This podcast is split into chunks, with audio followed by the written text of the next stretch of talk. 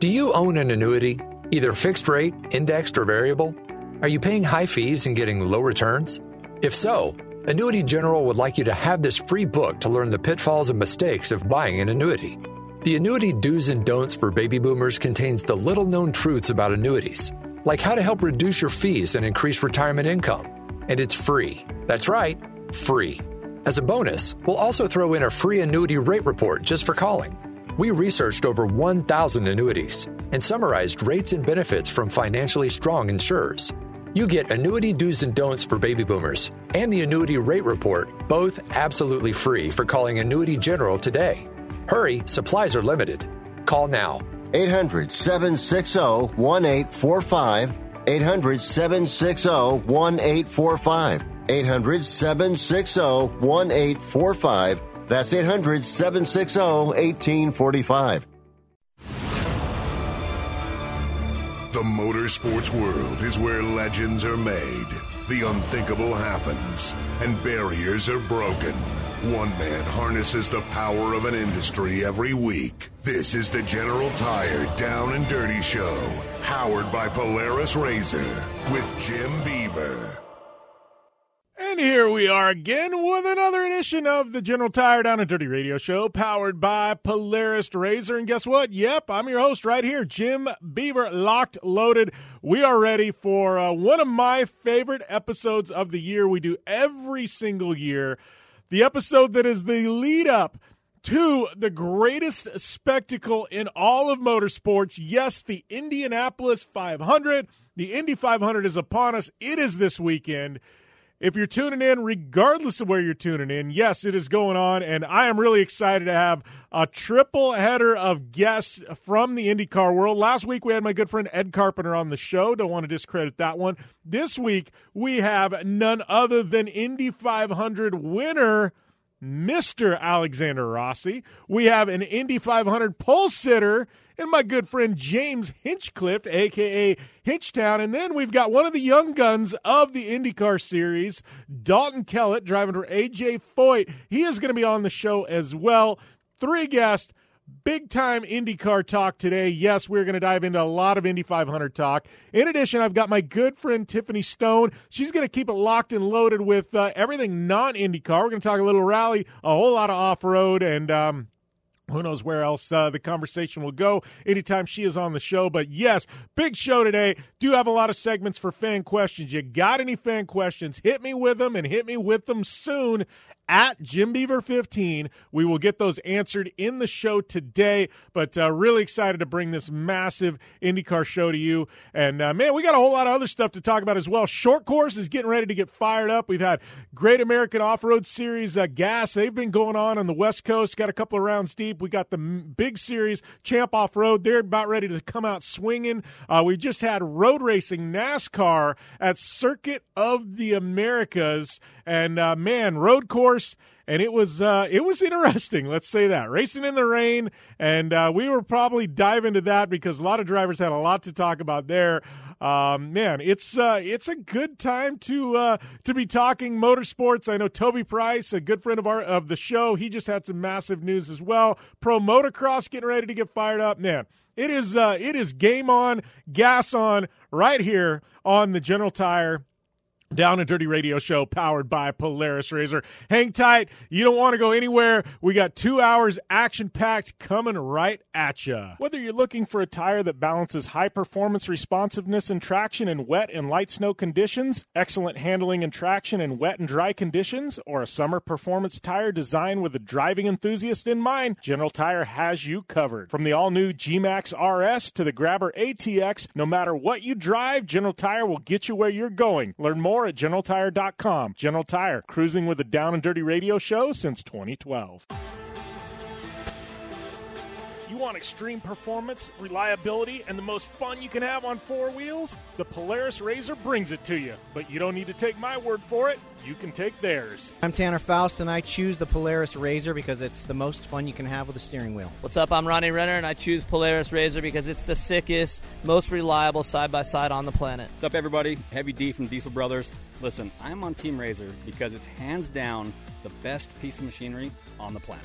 I'm RJ Anderson, and I choose Polaris RZR because it's the most fun, most capable machine. Action sports stars, TV personalities, and some of the best race car drivers in the world all choose Polaris RZR because it's the ultimate combination of power, suspension, agility, and fun. Find out more information on the web at PolarisRZR.com or follow at Polaris RZR on Facebook, Instagram, and Twitter, and use the hashtag RZRLife to share your story.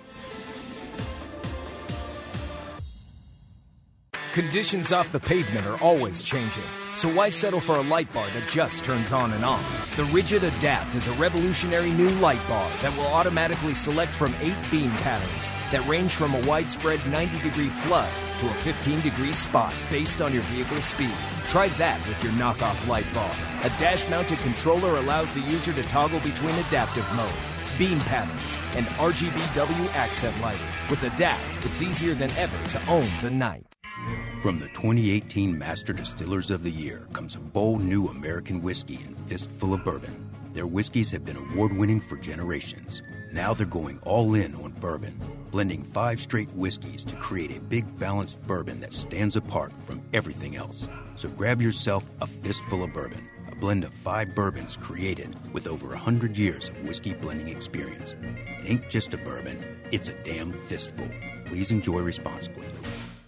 When looking for a new wheel for your off-road vehicle, car, truck, or UTV, the choice is easy. You choose what the pros use. Rob McCachran, Keegan Kincaid, and myself, Jim Beaver, all exclusively use Vision Wheel, whether we're dominating Baja, taking the cup at Cranon, or shredding UTVs. Vision Wheel's trend-setting designs and durability will set you apart from the competition and your friends. Check out visionwheel.com or at Vision Wheel on social media to learn more.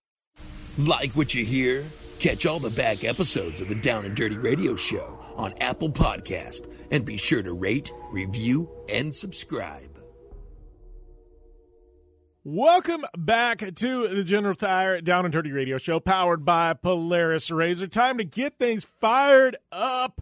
And yes, we have a ton to talk about. I am still recovering from Baja, Nevada, where we officially took second place up there. Really excited about that. But motorsports has moved on since then, even if I haven't. And this past weekend was one of my favorite weekends of the year. It was Indy 500 qualifying weekend. And normally, normally I'm actually back in Indianapolis, but because of Baja, Nevada, I opted to stay in Arizona and, recover a couple weekends on the road between Silver State and Baja, Nevada. Yeah, it was time to get my bearings and come back to center. And you know what? I was able to take in pretty much an entire week of all the practices of IndyCar.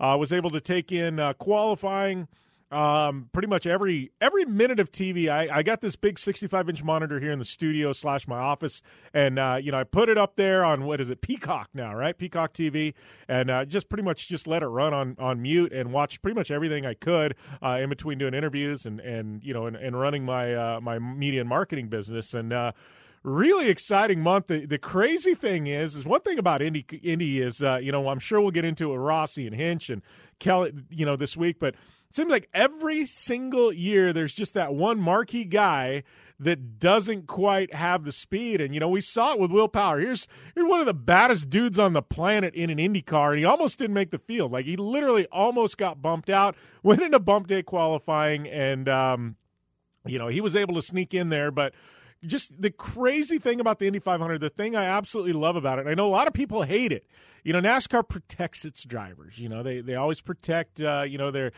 key players. You're going to get in the show at the Daytona 500. You're going to get in regardless. We don't care who shows up. You're going to get in. Indy, it's the equalizer. That's why you get these crossover drivers come in, because everybody knows they got a fair shake. NASCAR, you don't have a fair shake, man. IndyCar, you absolutely have a fair shake, especially at the Indy 500. They don't care who you are. They will send your ass home. Hitch, a couple years ago, what was it, 2017, 2018? I should know right off the top of my head, but Hitch got sent home. Boy, didn't qualify in. He was one of the top A-plus players, and he went home. Didn't qualify in. And he's been a pole sitter before. He's one of the faces of Honda, or was, of IndyCar. I mean, sheesh. He's as big as name as they come, and, they sent him home. So that's one thing I love is everybody knows if you've got a car, you can show up to the Indianapolis 500, and everybody has a fair shake to make the field. No favorites. And, you know, and Will Power, obviously, he snuck in. But it was just by the skin of his teeth, and you know, it was interesting. It was a nail biter. You know, you got Fast 9. I love everything about how they do qualifying for IndyCar. I know a lot of the drivers don't. It's probably the most stressful weekend of their lives or their careers every year, but I like it. Nobody is guaranteed a spot, and I think it's the purest form of motorsport you can have, where it doesn't matter if you're the greatest driver on the planet. They will send you home. What Fernando Alonso a couple years ago? Alonso didn't make the cut. I mean, here's you know, one of the most recognizable faces in the entire world when it comes to motorsport. They sent him home. He didn't make the cut. You know, oh, sorry, Alonso, coming up short. See you later. And that is one thing that I love about Indy. It is pure in the purest form, and it is great. I can't wait for this Sunday. I will watch all 500 miles of this race. Hands down. Do I have a favorite? Absolutely not. There was some great odds, and I threw some money on some drivers, but I've got too many friends in the field to have a favorite here. I just want to see a great race that goes down to the finish, and I guarantee you that's what we're going to see. And fingers crossed, no rain delays, right? Because the rain just screws up. And if I had knock on wood, yes, I'm sitting in front of a desk in the studio that is wood, and we're going to knock on that wood that what we've seen so far through qualifying and practices with no rain holds up this Sunday, and we don't have it there as well. Because, man, wouldn't that be great to see an Indy 500 with no rain delays? But fingers crossed. It could happen. We will see, but hopefully I didn't just jinx it. But, yes, Indy was amazing this past weekend and the qualifying, and, you know, it's almost a race within the race, and I think that's what's cool, you know. You know, it's so gripping, and even, like, Daytona 500 does not have that, you know that emotion, and you know, because everybody at the end of the day, no matter how bad you qualify, you know, you still got a spot in the field, and Indy is definitely not that way. So yeah, that happened. We also, you know, we had NASCAR. We had NASCAR running at Circuit of the Americas. This one I was kind of I was up in the air about, mainly because I love road racing, and I love NASCARs on road courses. Those big boxes, it's just fun to watch them road course race. But it's got to be like a smaller, tighter track, right? And I was worried about Circuit of the Americas being so long and being a Formula One track. And even IndyCar was quite a bit slower than Formula One. It was still gripping and engaging, great road course. But I thought it might get boring because NASCARs just can't carry that speed that Indy and Formula One do. And even MotoGP that runs there, you know? And kind of, I was right to an extent, but the rain hit, right? And the drivers hated it.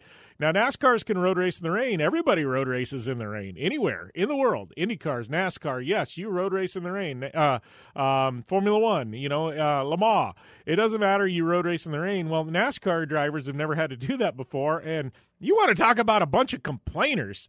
Man, it was crazy on social media. Oh, this is the most dangerous, scariest thing I've ever done. And I'm watching this, and I'm almost laughing because, you know, I come from off-road where we race in the blind more often than not. And is it at 200 miles an hour? No, it's at 100-plus miles an hour. So, yeah, but it's still dangerous, but we can't see, and we just drive what we can see. But those guys, for some odd reason, think they need to be able to drive 200 miles an hour when they can't see. And I don't know. It was just interesting.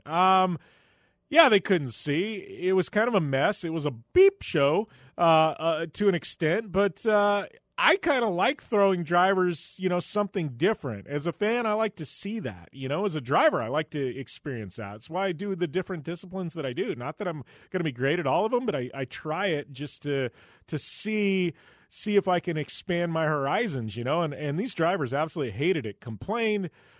It was a mess. They spun, and I just started laughing, you know. And they're like, oh, we can't drive. We're spinning out. And I'm like, yeah, but you could go slower and not spin out. Like, to me, you drive the track. You drive what's in front of you. Drive what you can see, and you drive the track. But I guess in NASCAR world, you don't do that. You still want to be able to send it at 100%. Like, to me, you adjust your driving to the conditions you have. I guess NASCAR does not feel that way because we had a lot of drivers complaining, and yeah, it was quite a mess. I only watched bits and pieces of the broadcast. I was pretty busy. with various other things, including Indy 500 stuff. But, yeah, I don't know. Interesting concept for NASCAR. Obviously, they're going to be back at Circuit of the Americas. It's a beautiful facility, and I'm sure there won't be rain next time. But supposedly NASCAR says they've got a bunch of adjustments to make, things like that. So, I don't know. But, yeah, we got a lot of stuff coming up this weekend. Obviously, the big one, we've got the Indy 500. We've got the Coca-Cola 600. Monaco Grand Prix happened last week. We didn't even talk about that. I tuned in and watched a bit of that. Can't say I'm a West Coast guy, so I would have had to get up pretty darn early, and I was nursing a fistful of bourbon hangover on Sunday, so I can't promise you that I watched the start. Yeah, I went up at 5:30 to watch the start Pacific time, but I did watch the finish, and I love Monaco. I love Formula One. I love the Monaco Grand Prix, mainly because it's so different. You know, I think Formula One's got, 23 races on the calendar, something like that. Should know, don't know, off the top of my head. I know I'm in the ballpark. But if all of them were that way, yeah, it would be boring. But one race a year, I'll take a historic street course, that's tight and twisty and not much passing, plays to qualifying more and pit strategy, things like that. Like, I'll watch that once a year, especially because Monaco and a beautiful backdrop. Cars have got bigger. I think that's Formula One's doing, When they were smaller, it was definitely a little bit racier. But I don't know. They're talking about changing Monaco. Please don't change it. Keep it the way it is. I love Monaco for Monaco. I love the historic nature about it. I don't want to see 22 Monacos a year, but I will see one, and I'll tune in and I'll watch it.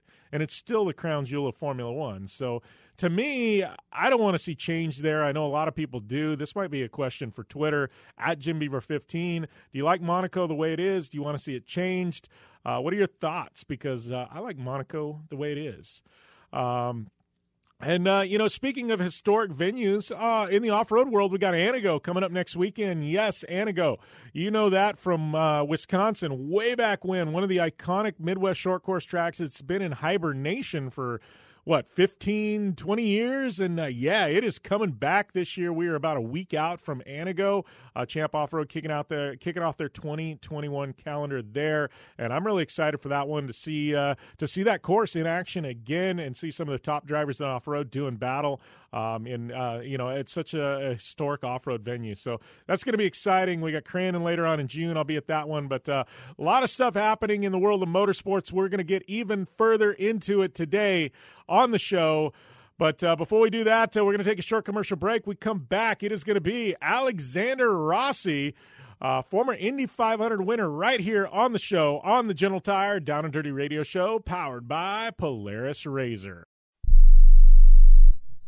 Most of us like to be out in the sun. That's why sunscreen and other safety measures are key to protecting your skin from aging and cancer. The FDA recommends using a sunscreen with a sun protection factor, or SPF, of 15 or higher.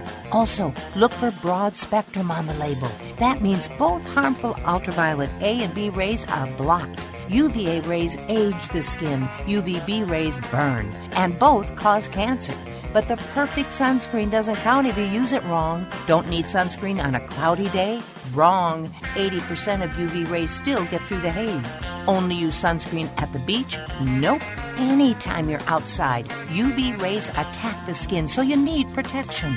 And you have to reapply sunscreen every 2 hours. Remember, SPF plus broad spectrum equal healthy fun in the sun. Visit www.fda.gov/sunscreen for more information. A message from the U.S. Food and Drug Administration. I'm going to tell you how you can get real health care for as little as $6 a day. Yes, now you can get affordable health care for you and your family immediately and save as much as 50% off your current monthly health care payments. Our plans are perfect for people that are self-employed, can't afford health benefits where they work, or just want to pay less for their current health care. And coverage is guaranteed regardless of your medical condition. We even offer some of the new Christian faith-based health benefits. Save up to 50% on your family's health care. Make a free quick call now. There are no contracts, and we give you a 10-day money-back trial period. Call Provision Enrollment right now for your risk-free, guaranteed health insurance quote starting at $6 a day. 800-472-5145. 800-472-5145. That's 800-472-5145. Airlines have just reduced their prices even more. Book 30 days in advance and save big. Want the absolute lowest prices on your airline tickets? Then call the Low Cost Airlines Travel Hotline right now for prices so low we can't publish them anywhere. The only way to access our low rates and save up to 70% is to call. Save hundreds on your vacation tickets by calling right now. You can fly anywhere in the world and pay discount prices on your airline tickets. Book a flight today to London, Paris, Madrid, or anywhere else you want to go and pay a lot less guaranteed. Call the International Travel Department right now at Low Cost Airlines. 800-754-4531. 800-754-4531. 800-754-4531. That's 800-754-4531. You're listening to the Down and Dirty Radio Show, powered by Polaris RZR. All killer and no filler. Welcome back to the General Tire Down and Dirty Radio Show, powered by Polaris RZR. I'd like to welcome my good friend Alex Rossi to the show. Alex, man, I guess this is the week, the calm before the storm, I like to call this week, right? Because a lot of off-track stuff for you guys that leads to the big one on Sunday. But how's everything been, man? Yeah, it's been good. I mean, it's always a crazy month here in Indianapolis to try and go through practice and qualifying and everything all in preparation for the 500. But yeah, as you say, this week is kind of all of the media and community stuff that we do, which is just great to be able to do again. You know, at the end of the day, last year when we did the 500 in August, all of this kind of disappeared. So it's great to have some sense of normalcy back in racing. Yeah, you know, I think that's the biggest thing. And how was that last year? I mean, I felt as a fan I wasn't able to go back last year, so, but, you know, or a media personality, but it felt just kind of weird. I mean, it was the Indy 500, and not taking anything away from the event. I mean, it was amazing that it was actually got to go on, but it's got to feel, you as a driver, a little special to be back in May. I mean, it's just something about this month and everything around India. Just to me, it wasn't, there was something missing last year, if that makes any sense. Yeah, I mean, I actually heard someone earlier today say that, you know, the drivers are the heart of IndyCar racing and the 500, but the fans are the soul of it, right? So it's very, I think we all got a very rude awakening and gained a huge amount of appreciation for the fans and what they bring to the table last year when we didn't have anyone, when we did the 500 behind closed doors. So to be able to welcome the fans back in some capacity like we have this year is fantastic, and it's completely changed the whole feel of the race and the month. And you know, this is an event where the entire city and state kind of gets behind. So it's cool to have that back. It's why us as drivers love this race so much and why it means so much to everyone involved. Yeah, well, let's talk a little bit about the month of May. We'll talk about 2021 here in a bit, but, you know, let's talk about leads us up till today. Obviously, I've watched most of the practice sessions on television, and, you know, and you've been wicked quick all year or all week long. I mean, it leads us up to qualifying, and obviously you're sitting in 10th. You were right outside of the Fast Nine. Obviously, you've got a car we know quick enough for the Fast Nine, but kind of take us through qualifying and, you know, and then kind of lead us into some race strategy heading into Sunday. I mean, sitting 10th, man, you're sitting in a great spot, and sometimes I almost feel like, you know, being right there outside of the front couple of rows might actually be a benefit come race time. But kind of take us through qualifying and how you feel your car is, and you know, that leads us into Sunday. Yeah, I mean, I think you hit the nail on the head. I mean, I think the car has been fantastic all month. You know, we've been able to work through everything that we had on our list, if you will, and everything kind of was going as planned. Qualifying was a disaster. There's a lot of things that happened that prevented us from going out again. It was not my decision, ultimately. I was sitting in the car for about an hour and a half waiting to go, but that's a story for another day. But as you say, I mean, 10th is fine. I think the car easily is a top five car in qualifying had we been afforded the opportunity. But that's all behind us now. And, I look at 19 and 20 when we were, fighting for the win, and we started ninth, and obviously 2016, we started 11th. So, we're definitely in with a shot, and have as good of an opportunity as anyone. And ultimately, this race is really not about qualifying. Qualifying's cool. It's an ego boost, for those who are successful, but, 500 miles, we know the amount of variables that go into this race and how much can happen in the blink of an eye. And, I think this year more than ever, with how competitive, the series is, this race is really going to be won or lost, on pit lane. I think there's a lot to be gained or given away in pit lane. And then ultimately, who's the most aggressive with their kind of car setup going into the race. These cars, especially with the aero screen, are a lot more difficult to follow and pass. And so those who are pretty aggressive with the mechanical balance of the car are often those that are rewarded. So let's go back, a couple of years. Obviously, your first time at Indy, you've won the Indianapolis 500. You know what it takes to win the 500. Now, in retrospect, you've done it quite a few times since then. Is it good to – obviously, it's always good to win the Indy 500, but do you feel like winning that the first year now, knowing how tough it is to get back there to the winner's circle? Was that good or bad, winning so early in your IndyCar career, Alex? It was probably a good thing. The stress of trying to win it isn't really there. It's more just the desire to do it again because you know how special it is. But yeah, it's a hard one to answer. You talk to the guys who, like your Tonys and Will Power and such, who had been trying for so long and always came up short, and then they finally won, and there's this huge break of emotion because they finally accomplished it and they finally kind of defeated Indianapolis. But then you have the guys who have won it before, like Ryan Hunter-Reay.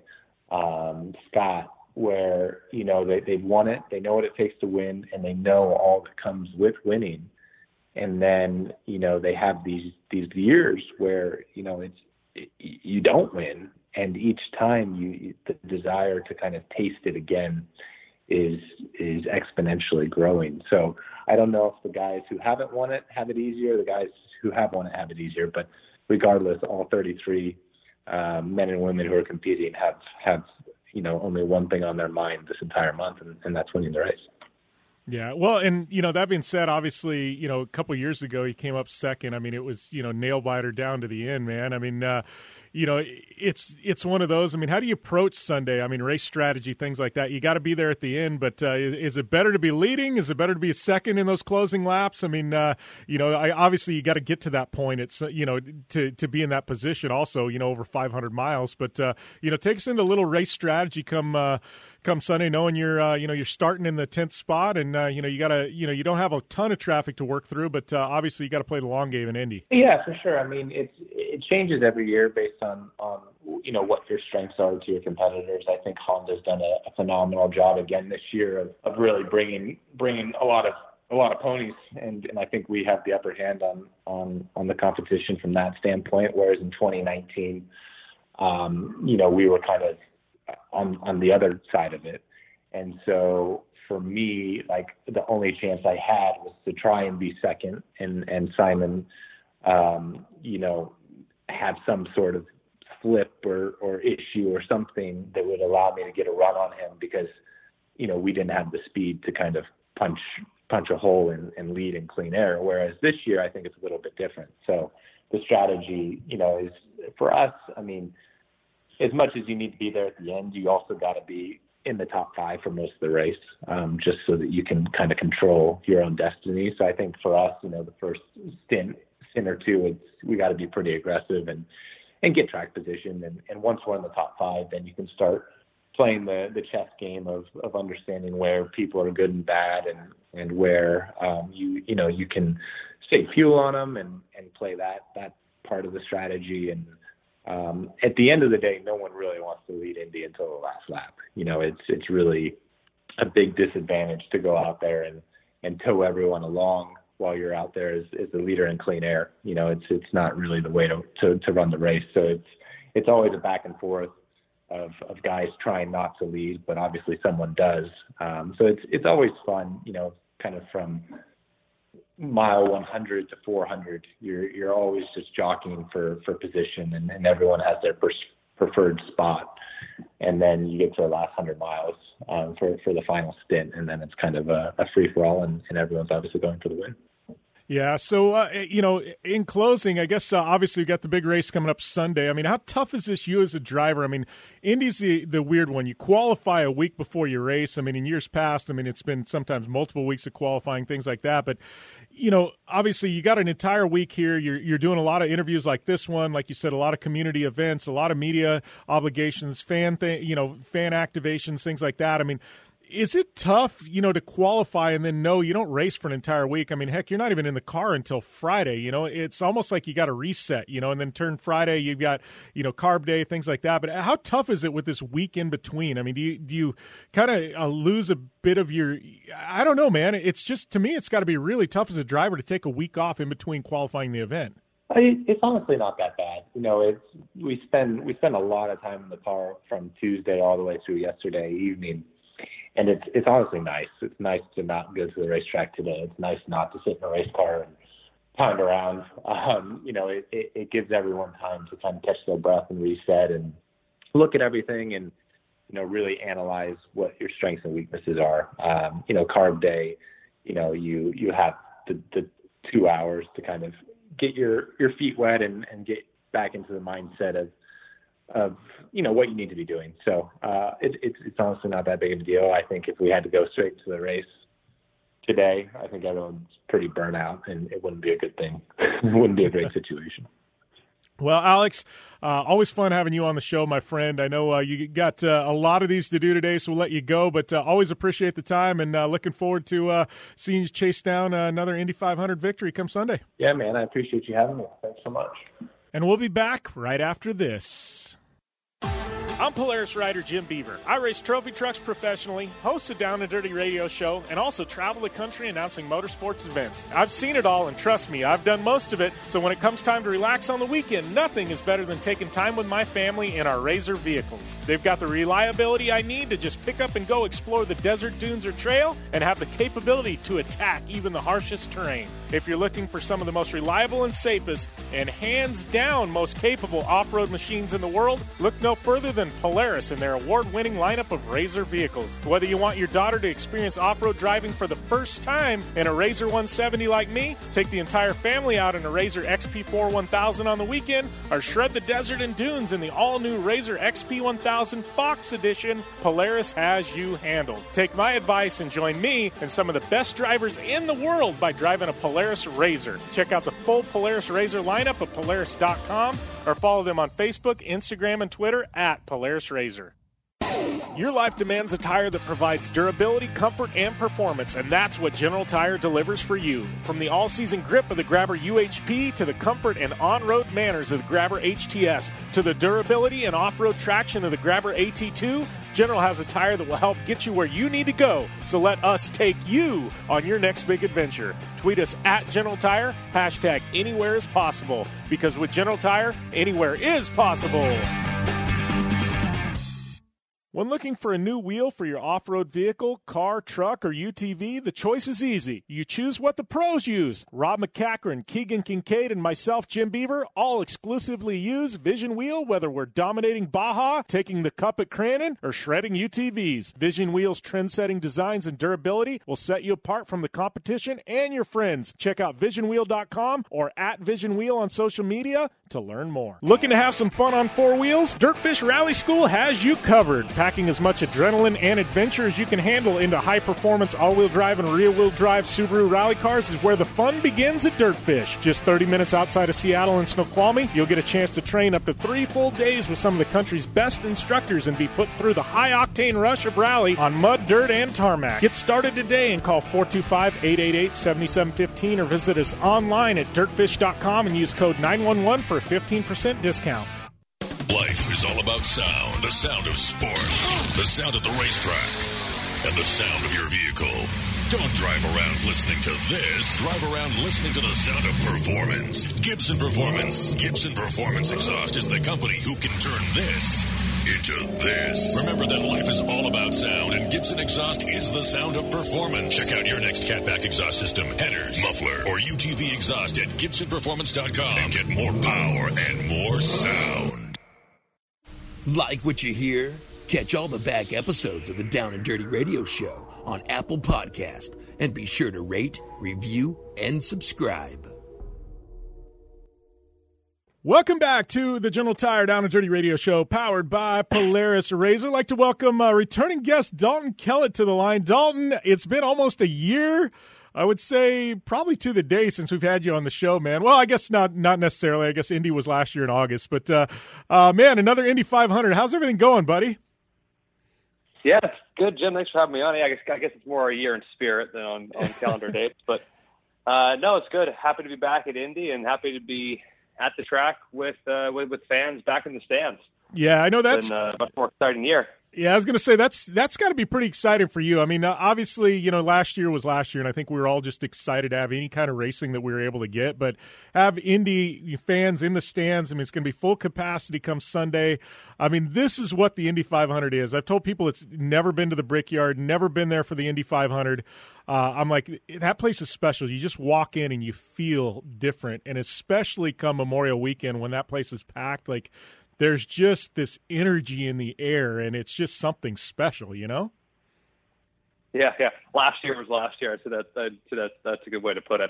The energy there is definitely, it's so unique. I feel like the 500, even if you're not a race fan, it's like, it's just one of those events that you have to do once in your life just to experience it. You know, the energy on the pre-grid and with all the pomp and ceremony beforehand, and we're getting back to that. It's not quite full capacity this year. I think it's 40% with it's 140,000 people in the stands that it's opened up to. So, you know, we've got some of the best fans in motorsport, best fans in sport, and we're super excited to have them back for the race with us. Yeah, well, let's talk a little bit about your month of May, man, because I gotta say, How good was it to feel after qualifying to know, hey, I'm locked into the field. I don't have to go through bump day. I don't have to go through that drama. Like, how big of a relief off of it was your shoulders to qualify in and not have to come back and run the car on Sunday? I'll tell you what, I slept a lot better that night than I would have if we had to go back and try to make the field in last chance qualifying for bump day. So it felt great. You know, the team gave me a good car. I felt like overall we lost a little bit of pace in that number 4 KLN car overnight from Fast Friday. We thought we were pretty racy after our last couple Q sims on Friday there, but I think we just kind of missed the gears a bit and had a bit too much scrub in the car, and made the afternoon pretty stressful for us. But it turned out to be some great drama for the fans. So I'm sure it was super exciting for everyone watching.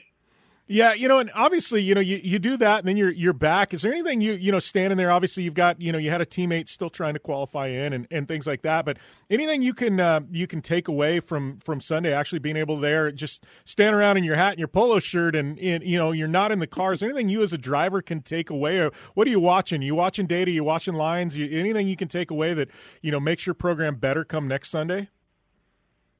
You know, I think during the bump day qualifying, I was really just there kind of watching and cheering on Charlie. Like they had, you know, their timing stand was pretty busy with, you know, people from our crew trying to help them out. So there wasn't really a whole lot of space for me to provide any input. And, you know, that's not really my place to be doing that. But I still felt like it was, you know, good to see what the engineers were focusing on. And it was really a team effort.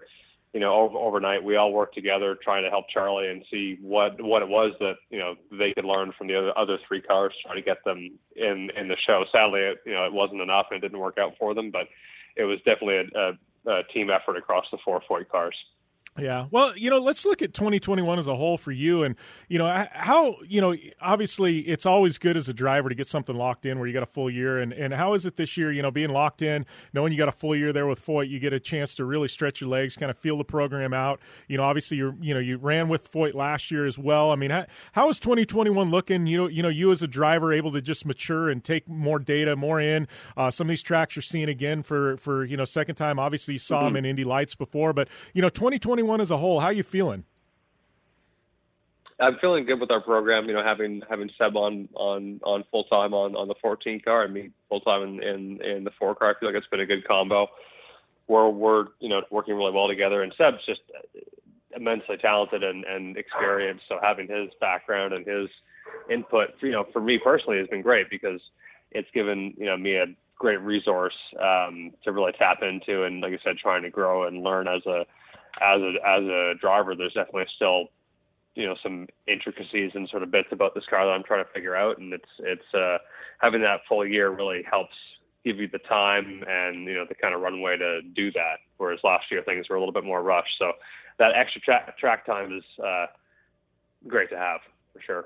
Yeah. Well, and that being said, I was going to ask you, you kind of led into it, but how is it you as a young driver, man, you've had an opportunity not many get. I mean, last year you had Tony, in the ecosystem there at Foyt, and this year you've got, obviously you've got Sebastian there. I mean, having these assets in place, and obviously you're with an organization that's been around for a long time. I mean, that's had to have been really beneficial for you as a driver to have, these guys you can rely on and kind of pick their brains when you you've got a question or maybe just need a, a bit of advice. For sure, and I think that's you kind of hit the nail right on the head. It's like having the access to those guys, I think, is a great part of the way that Larry and the team have structured this, where you've got kind of a young guy and a more experienced veteran. It sort of helps both those guys work off each other, and me being able to go to Seb when I have questions and tap into his input has already been paying dividends. I feel like this season, so I'm definitely liking the way that we're working together, and we've got the big race coming up this weekend, but we've got a lot of races left on the calendar, and I'm excited to see what we can do. Yeah, so let's talk a little bit about the big one this Sunday. Obviously, you qualified into the field at 30th. I mean, take us through a little strategy. Obviously, you got to play the long game at Indy. You got to be there at the end. What's kind of the plans there to try and work your way through traffic? Yeah, we've got our work cut out for us for sure. We really would have liked to have been starting further up the field, but that's how it goes sometimes. I think, in our last practice on Sunday after the Fast 9 qualifying, we found some stuff that's making the car feel pretty racy. So we were definitely able to follow closer than we were earlier in the week and set some guys up for passes. So, which has been really hard. Like that's been the kind of the crux this year, is actually getting the car to a place where you can comfortably follow close enough and make a pass, and it's been quite tough to do that. So we're working on that, and I think we'll be able to do that come race day. And really, it'll depend on how, if there's early yellows and how you play that. Do you come in for tires and fuel early, or do you stay out, try to get track position? And when you're further back, you occasionally have to take a risk, like staying out when you might normally want to pit for tires and fuel, if it's like half stint or so in that first stint or two, and that might let you leapfrog some people in the order, and then you might need to do some fuel saving in the middle of the race. And then as things kind of start to coalesce and you're seeing how the pit windows are lining up for the end, you're just trying to plan those last couple stops and put yourself in a good spot for the end. Yeah. Well, here's a question. Obviously, you've been at Indy multiple times, done the Freedom Race there and finished on the podium. That was, infinitely shorter than the Indy 500. How tough is it for a driver to keep your mind focused for 500 miles? I mean, that's 2,000 corners there at Indy, and you've got to hit every single one of them almost perfect. How tough is it for you to stay focused for that long in the car? It is pretty hard. It's definitely a mental challenge. I mean, the race can be up to 3 hours long or so, depending on yellows, and it's going to be hot. So especially with the aero screen, cockpit temperatures are pretty high, so it's it's physical as well. But it's really more of a mental challenge, and not only on the personal side, on the like on the driver's side, but on the car side, you're also trying to tune the car in the pit stops, whether you're adding or taking wing out to trim up for the end, or if you need to adjust the balance with a front wing change or tire pressure changes. So that's where the communication with the team comes in. And, really it's just, you have to stay present in the moment and just focus on driving and not really let yourself think ahead to results, think ahead to the finish, just be, corner by corner, lap by lap. Yeah.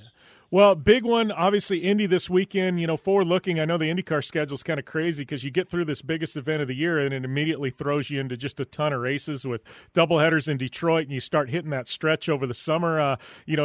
As Indy wraps up, anything you're looking forward to on the calendar this year? Any specific events? Well, I've never been to. Oh, actually, that's not true. I've been to Belle Isle. I drove the not the pace car, but the kind of two-seater pace cars for the Indy racing experience a number of years ago. So I've been around the track, but never raced there. So looking forward to Detroit. Personally, I love the street courses. So capping off the season at Long Beach is going to be a great experience. That for me, that whole West Coast swing that we're ending the year with is what I'm looking forward to. That Portland, Laguna to Long Beach trio is going to be super fun. Yeah, it's definitely kind of an interesting way to end the year this year for sure. It's got me definitely looking forward to being out at Long Beach to cap things off. I think weather should be great that time of year, so definitely a way to cap things off. But, man, we've got the Indy 500 this weekend. What's the rest of the week look for you? Lots of media stuff. We've got, interviews like we're doing now. We have some local engagements with schools, and I think we have a STEM engagement with some local schools in the area on Wednesday. Then we have Media Day with IndyCar, which traditionally they would fly everyone out to various markets and do in-person interviews, but we've, with COVID and whatnot, we're doing that all virtually, so we're all going to be at IMS. Carb Day on Friday for our final practice, and then it's Saturday, then Sunday's the race. So it's a busy week, but I've got, kind of today and tomorrow to have a bit of downtime and just kind of get ready for the weekend. Well, Dalton, best of luck this weekend. We'll definitely be tuned in to watch you, and, appreciate you taking the time to call into the show. Thanks for having me on. Appreciate it. I'll see you there at Long Beach.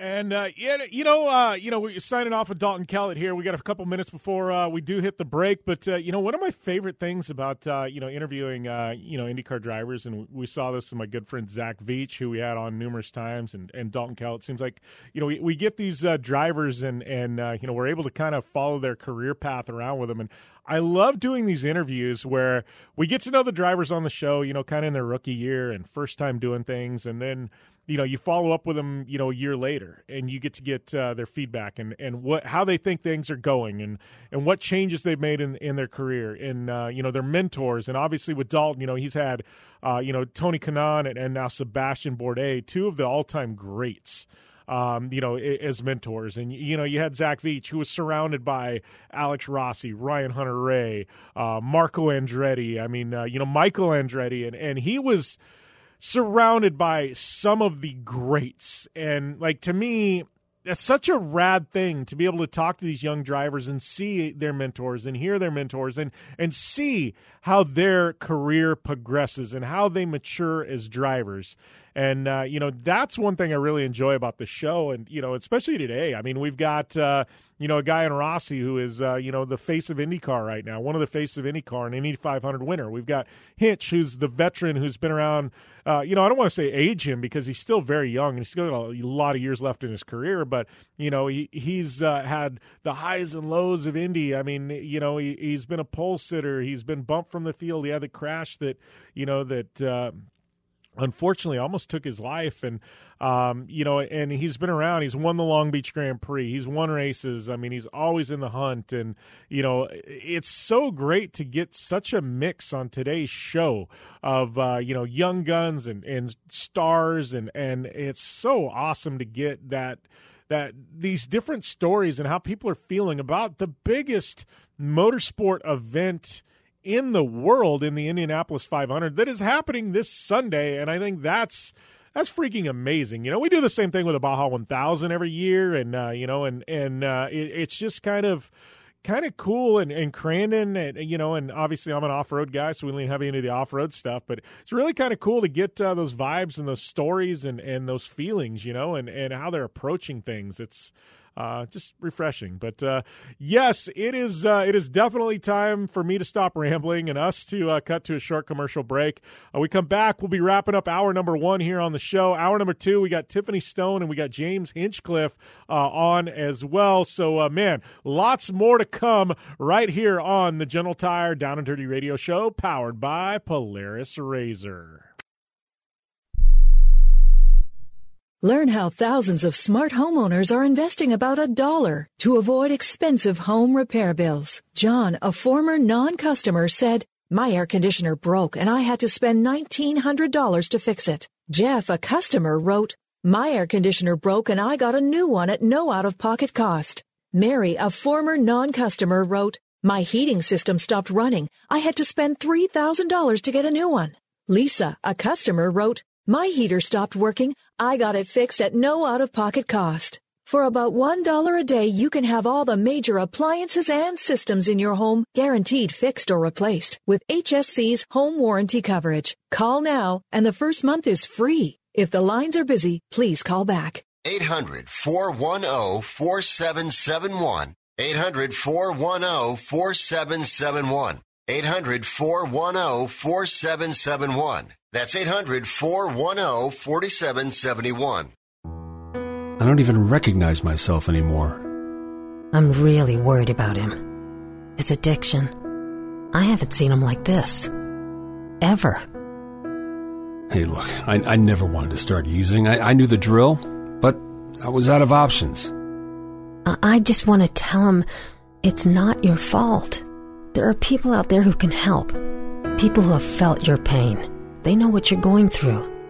This has to stop. I'm losing everything. Everyone. You've been strong your whole life. You can do this, but you have to reach out for help. It's time. I can do this. Addiction is a disease, and diseases need treatment. Call Quit Drugs 321 now at 800-338-6906, 800-338-6906. That's 800-338-6906. Paid for by the Detox and Treatment Helpline. Okay, we are running a car drive right now to help veterans all across America. So if you have an old car, truck, or van, even a motorcycle or an RV sitting around, you can right now give it away and help the vets. They really need your help. And your car will help support the vets and their families. And guess what? You even get a tax donation. Plus, we'll even come and pick up your car for free. And all you've got to do is pick up your phone right now and make a free call. Now is the perfect time to do something good for the vets. Give back to the vets right now for all they've done for this country. And your old car can really help them. So call the Veterans Car Donation Program right now for free pickup of your vehicle. Help the vets and help your taxes at the same time. Call right now. 800-215-6812. 800-215-6812. 800-215-6812. That's 800-215-6812. Thanks for tuning in to the Down and Dirty Radio Show, available live online in syndication on networks across the U.S. and available internationally on the American Forces Network. Welcome back here to the Gentle Tire Down and Dirty Radio Show, powered by Polaris RZR. Man, big hour number one. Dalton Kellett, driver for AJ Foyt, Alex Rossi, driver for Andretti Autosport, an 8500 champ. Yeah, we got a lot still to come in hour number two. Good friend Tiffany Stone is going to be on to talk a little bit about what's happening in the dirt. We got James Hinchcliffe going to be on this hour as well, driver for Andretti Autosport and former pole sitter in the Indianapolis 500. He's going to be on to talk about this weekend's big Indy 500. And, yeah, you know, I want to take a chance, though, to thank all of our listeners. Specifically, this is Memorial Day weekend, and I'm very honored that this show airs on the U.S. American Forces Network. I know we've got a lot of military stationed both here in the States, but more importantly overseas, who not only tune into this show on the American Forces Network, but do amazing things for our country. You allow us to go racing this weekend. You allow me the opportunity to basically do radio for a living. And thank you guys for everything you do. I know you're not here, but I am pouring a fistful of bourbon on Monday, and I am going to be having a drink in your guys' honor, and women's honor, all of our military. But thank you for everything that you do. And, I am a massive supporter of our military. And, I appreciate sincerely from the bottom of my heart everything you have done, to help keep us safe and keep us free and allow, people like me to pursue our passions. So, we are going to take a short commercial break. Hour number 2, Tiffany Stone and James Hinchcliffe will be right here, locked, loaded, for another hour of the General Tire Down and Dirty Radio Show, powered by Polaris Razor. We'll be back after this short break.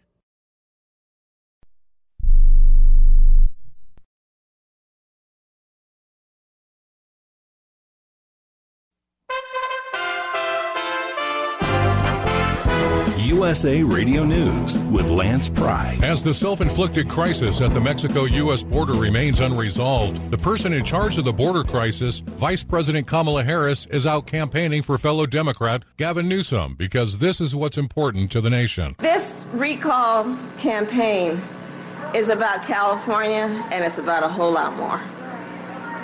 They're thinking that if they can get this done in California, they can go around the country and do this. You got to understand what's happening right now. What's happening in Texas, what's happening in Georgia, what's happening around our country with these policies that are about attacking women's rights, reproductive rights, voting rights, workers' rights. They think if they can win in California, they can do this anywhere. Well, we will show them you're not going to get this done. Not here, never. Recall voting continues. USA Radio News. Nielsen says more than 30 million Americans are now tuning in to Newsmax TV. It's one of the biggest media stories. Newsmax is available on all major cable systems. And if you cut the cord and don't get cable, you can still get Newsmax. Find it on your smart TVs like Samsung, LG, and more. Just go to your smart TV channel guide or download the free Newsmax app. Newsmax also streams free on Roku, Zumo, Pluto, Amazon Fire, or TiVo. And 7 million people have the Newsmax app on their smartphone. It takes seconds to download it on your phone, and there's no paywall or subscription. So watch Newsmax for breaking news anytime, anywhere. President Trump says Newsmax is really good, and Forbes calls Newsmax a news powerhouse. Find out why tens of millions of Americans are watching Newsmax TV and going to Newsmax.com for breaking news. It's a source you can trust. Newsmax is real news for real people. Folks impacted by Hurricane Ida in the southeast United States continue to need help. Tim Berg reports on the suspected costs of Hurricane Ida. Hurricane Ida may cost upwards of $95 billion in damages across the United States. AccuWeather initially saying the cost of repairs could be as much as $80 billion. The agency saying the U.S. economy could feel the impacts of the storm for the rest of the year. From the USA Radio News Phoenix Bureau, I'm Tim Berg. Roughly 250,000 people in Louisiana are still without power. As celebrities and leading Democrats are campaigning for recalled Democrat Governor Gavin Newsom in California, front-running Republican candidate Larry Elder was the victim of a racist attack in Los Angeles, California, Wednesday. A white woman in a gorilla mask threw an egg at Mr. Elder, a black American. Gavin Newsom has offered no comment on the attack. Mr. Elder said after the attack he would not let these people deter his bid to save California. This is USA Radio News. Now you can fly anywhere in the world and pay discount prices on your airline tickets. Book a flight today to London, Paris, Madrid, or anywhere else you want to go and pay a lot less guaranteed. Call the International Travel Department right now at Low Cost Airlines. 800-215-5141. 800-215-5141. That's 800-215-5141. As the defund the police movement is being pushed by lawmakers in Washington, D.C., we are seeing the repercussions and lawlessness throughout the United States. Former acting Homeland Security Secretary Chad Wolf told Newsmax Tuesday criminals must be held accountable. This is about the rule of law, making sure that individuals that decide to break the law, that there are consequences for that. And so if you see individuals that are shoplifting or breaking the law and you're allowing them to walk away with no consequence, obviously that just incentivizes that type of behavior, and you're going to continue to see this in communities across the country. So absolutely, they need to be held accountable. I understand the issue of not being able to prosecute everyone that breaks every crime, but you need to hold a couple of these people and make a target out of them, and to demonstrate to others that are going to do this that you have the chance of being caught, and if you're going to be caught, you're going to be prosecuted on crimes that are low dollar figures or don't have any bodily harm to them. So that's why you see a lot of this going unprosecuted. I think for the stores and for others, they're encouraging their employees not to engage because of the ability or the potential to be hurt and the liability there. So I think there's a multitude of different reasons. But at the end of the day, the police, the law enforcement of these different communities need to pick certain cases to go after and to prosecute. If you give a blank check to anyone committing a crime under a certain dollar figure, well, guess what? You're going to see those crimes increase. I'm Lance Pry, USA Radio News. Do you own an annuity, either fixed rate, indexed, or variable? Are you paying high fees and getting low returns? If so, Annuity General would like you to have this free book to learn the pitfalls and mistakes of buying an annuity. The Annuity Do's and Don'ts for Baby Boomers contains the little-known truths about annuities, like how to help reduce your fees and increase retirement income. And it's free. That's right, free. As a bonus, we'll also throw in a free annuity rate report just for calling. We researched over 1,000 annuities and summarized rates and benefits from financially strong insurers. You get Annuity Do's and Don'ts for Baby Boomers and the Annuity Rate Report, both absolutely free, for calling Annuity General today. Hurry, supplies are limited. Call now. 800-760-1845. 800-760-1845. 800-760-1845. That's 800-760-1845. Thanks for tuning in to the Down and Dirty Radio Show. Available live online, in syndication on networks across the U.S., and available internationally on the American Forces Network. Welcome to hour number 2 of the General Tire Down and Dirty Radio Show, powered by Polaris Razor. Yes, if you're just tuning in on Sirius XM, U.S. American Forces Network, Sports Byline, or Podcast One, my website, Apple Podcasts. I am Jim Beaver. I'm hosting this thing. 10 years in, I'm still here in the saddle.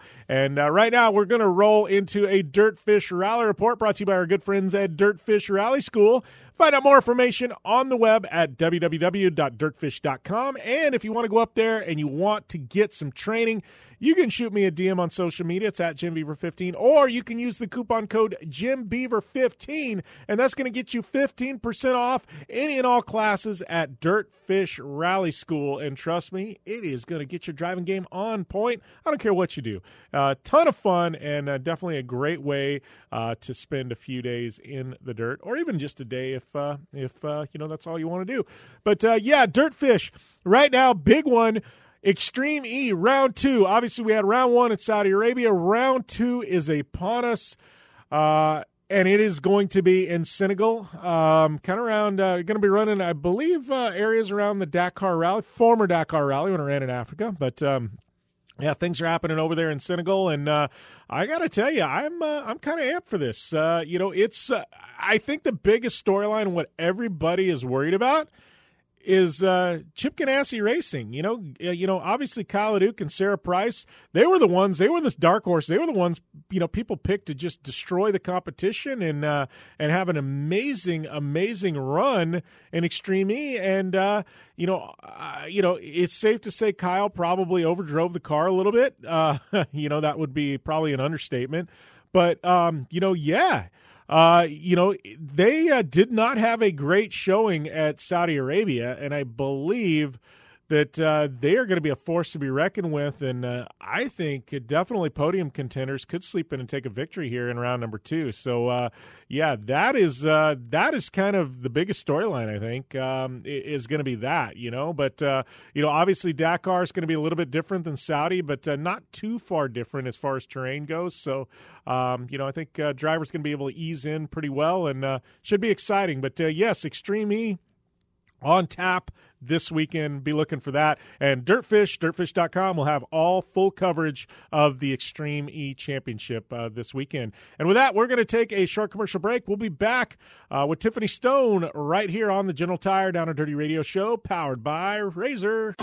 I'm Polaris rider Jim Beaver. I race trophy trucks professionally, host a Down and Dirty Radio Show, and also travel the country announcing motorsports events. I've seen it all, and trust me, I've done most of it. So when it comes time to relax on the weekend, nothing is better than taking time with my family in our RZR vehicles. They've got the reliability I need to just pick up and go explore the desert, dunes, or trail, and have the capability to attack even the harshest terrain. If you're looking for some of the most reliable and safest, and hands down most capable off-road machines in the world, look no further than Polaris and their award-winning lineup of RZR vehicles. Whether you want your daughter to experience off-road driving for the first time in a RZR 170 like me, take the entire family out in a RZR XP4 1000 on the weekend, or shred the desert and dunes in the all-new RZR XP 1000 Fox Edition, Polaris has you handled. Take my advice and join me and some of the best drivers in the world by driving a Polaris RZR. Check out the full Polaris RZR lineup at Polaris.com or follow them on Facebook, Instagram, and Twitter at Polaris RZR. Your life demands a tire that provides durability, comfort, and performance, and that's what General Tire delivers for you. From the all-season grip of the Grabber UHP to the comfort and on-road manners of the Grabber HTS to the durability and off-road traction of the Grabber AT2, General has a tire that will help get you where you need to go. So let us take you on your next big adventure. Tweet us at General Tire, hashtag anywhere is possible, because with General Tire, anywhere is possible.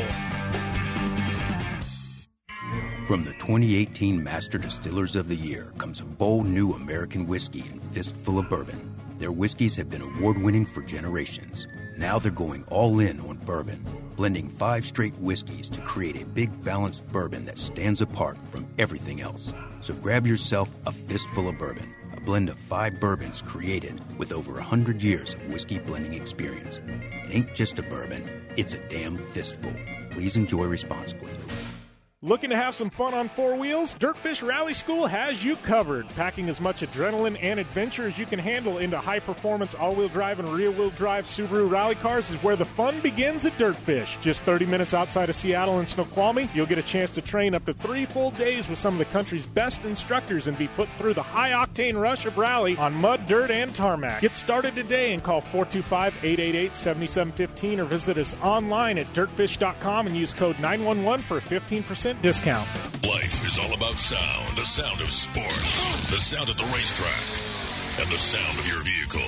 Don't drive around listening to this. Drive around listening to the sound of performance. Gibson Performance. Gibson Performance Exhaust is the company who can turn this into this. Remember that life is all about sound, and Gibson Exhaust is the sound of performance. Check out your next catback exhaust system, headers, muffler, or UTV exhaust at GibsonPerformance.com and get more power and more sound. Like what you hear? Catch all the back episodes of the Down and Dirty Radio Show on Apple Podcast, and be sure to rate, review, and subscribe. Welcome back to the General Tire Down and Dirty Radio Show, powered by Polaris RZR. I'd like to welcome one of my favorite human beings, Tiffany Stone, to the line. T-Stone, what is going on? I hear you're up at the lake. I am. It's been a pretty busy year so far. Super thankful about that, but needed some time to kind of like regroup. So honestly, I'm making chicken wings right now to like put on the grill and just kind of relax until next week. And then, we have Antigo, and then I've got Southern Ohio Forest Rally. So, yeah, it's just been pretty busy. Yeah, so here's a question. You're putting some wings on the grill. Are you like a grilling aficionado, like you pride yourself in your grilling, or is this something like, hell, I got to cook something, I'll just throw it on the grill? A little bit of both, just obviously trying to learn here and there all the time. This is in no way, shape, or form a sponsored ad in any way, but I really enjoy Famous Dave chicken wing, spicy hot, seasoned, use it on everything type of deal. Like I've been finding stuff that I like, and then I know me. Once I like it, and that's kind of about the end of it. So that's what I like to use. So Famous Dave's, if you hear me, shout out to you because I enjoy your seasoning for your chicken wings. You know, and that's one of the things that, and you and I have talked about kind of food on this show and stuff like that before, but it's one of the things I love our lifestyle, you know, the traveling. Sometimes it wears on us. Like right now, you're like, I need to reboot. Like at times I need to reboot, right? But like when I'm not on the road, like last year for months on end, like it got kind of weird. But one of my favorite parts of being on the road, hotels aren't one of them. Like I would much rather have my bed than a hotel bed any day of the week. But it's the food. Like there's not many people that have been able to try the best food in every area of this country. And I have. Like I go to Texas, I'm going to try some barbecue. And I want to go to the place that they say is the best damn barbecue, you know. I go to one of the coasts and I'm eating seafood and, you know, and things like that. And I think that's one of the things that I really appreciate is that people like you and I have been able to try. Like everybody hears about the lobster in Maine. I've tried the lobster in Maine. It is that good, you know? Like, I am fortunate, and you're fortunate. We get to try those foods that everybody talks about from all over around the country, you know? No, exactly, and that's what's so awesome about everything is, like, we do get to try all the awesome food throughout it.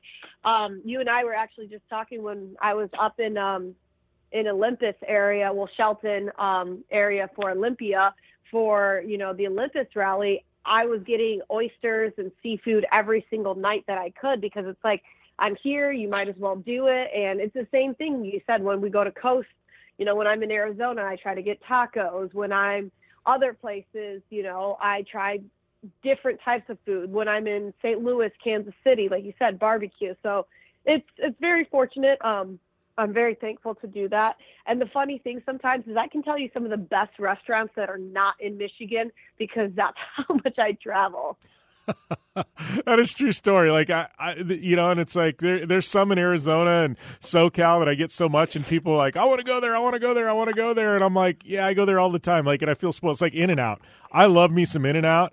But it's like I feel bad because there's people in other parts of the country that never get In-N-Out, and they're like they crave it, and you know what I mean. And it's like, yeah, I'm a little spoiled. Like you said, the tacos, the Mexican food down here. Like I go anywhere else in the country, they're like, let's go get some good Mexican food. I'm like, yeah, Wisconsin, I don't know that that's a thing. No, it's really good. And I'm like, yeah, but it's even if it's good by Wisconsin Mexican food standards, it's not going to hold up to Arizona and SoCal Mexican food standards. Like, I'm sorry. Like, you know, it's just like, so certain parts of me feel bad because it's like I'm raining on their parade where they actually, by Wisconsin standards, it might be good Mexican, but it's just not, you know? No, I completely agree with you on that one.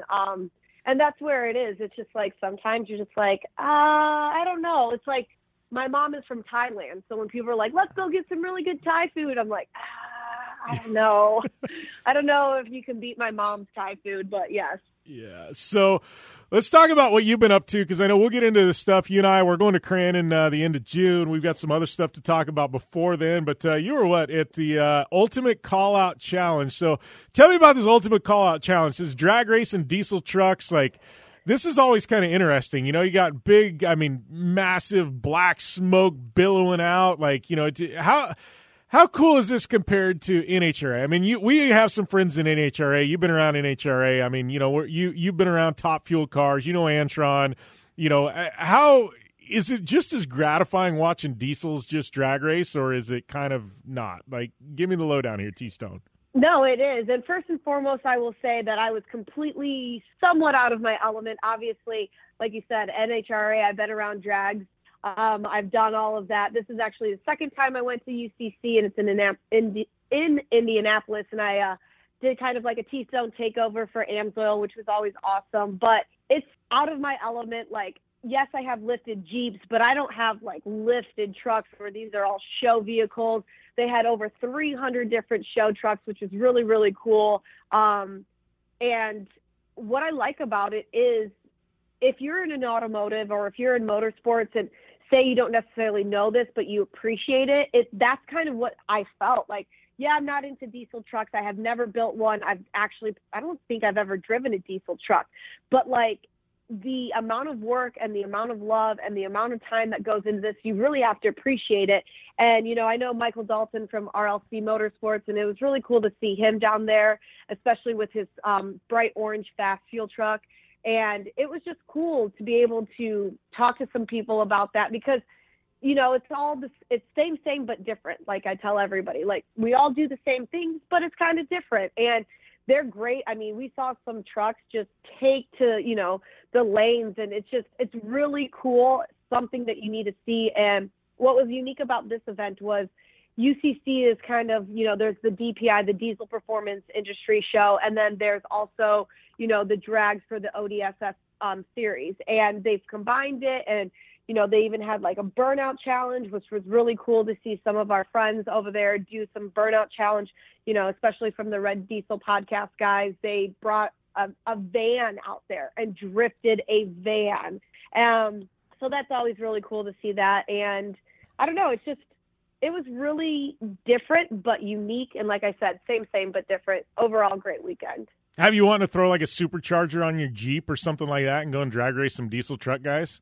I do. I've talked about it. There's the 440 Magnuson. There's a Hamburg one. There's tons of different things, but I'm not into all of that. So it would be very hard for me to really grasp it. I want to, but I've also heard some of the superchargers. There's too much boost for the standard 3.6. So it's a touchy situation. Parts of me just kind of want to get a new diesel Jeep and then tear that down and kind of drag race that. But anybody who's ever driven a Jeep, we're not very aerodynamic in some sense.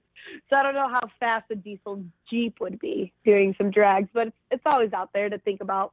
Yeah, I feel like, you know, and honestly, I feel like having like a supercharger on your Jeep or a diesel Jeep would be different because diesels are meant to kind of idle and things like that. But I feel like taking your gas engine Jeep and throwing like a supercharger on it or something like that, I feel like when you go out and crawl at like Moab and stuff like that, it'd be a pain in the ass, Tiff. Like, and obviously I haven't done enough rough rock crawling to know, but I'm like, man, because, you know, the way boost works and have to spool it up, things like that, like, to me, it just wouldn't be beneficial in the rocks, you know? Like, I don't know. It just, you know, like my Turbo Razor, like, I got to keep that thing spooled up. You know what I mean? You've got, you know, it's all about momentum, things like that. And with rocks where you're on and off the gas and kind of babying it and kind of easing over stuff, I feel like, I don't know that a supercharger would be the best option there. You know, I think that naturally aspirated horsepower is definitely the way to go. I don't know. What are your thoughts? No, same thing. And honestly, at the end of the day, if I'm just going to drag race a diesel or a drag race a Jeep, I might as well just do the 392. You know, that's kind of been proven. Add some things, change some things on there, but start with the 392. I don't know. It's all talks. There is some ideas in my head to be able to do that, but like I said, how aerodynamic is a Jeep? I think a cow is more aerodynamic than a Jeep, so maybe that's going to be on the back burner for me. Yeah. Speaking of, though, I mean, you've got these big, like, F-350s and, you know, and these big Dodges and things like that. And, yeah, they're not quite as aerodynamic either, so I don't know. That's what I think. I've seen some diesel drags I think is interesting, you know, and one thing I love too is a lot of them are just lifted up, big ass tires, things like that, you know, and it's like, it's so not the vehicle you would think would be drag racing, you know? No, exactly. And what's kind of cool is it's just, you know, all different styles, all different flavors, all different everything.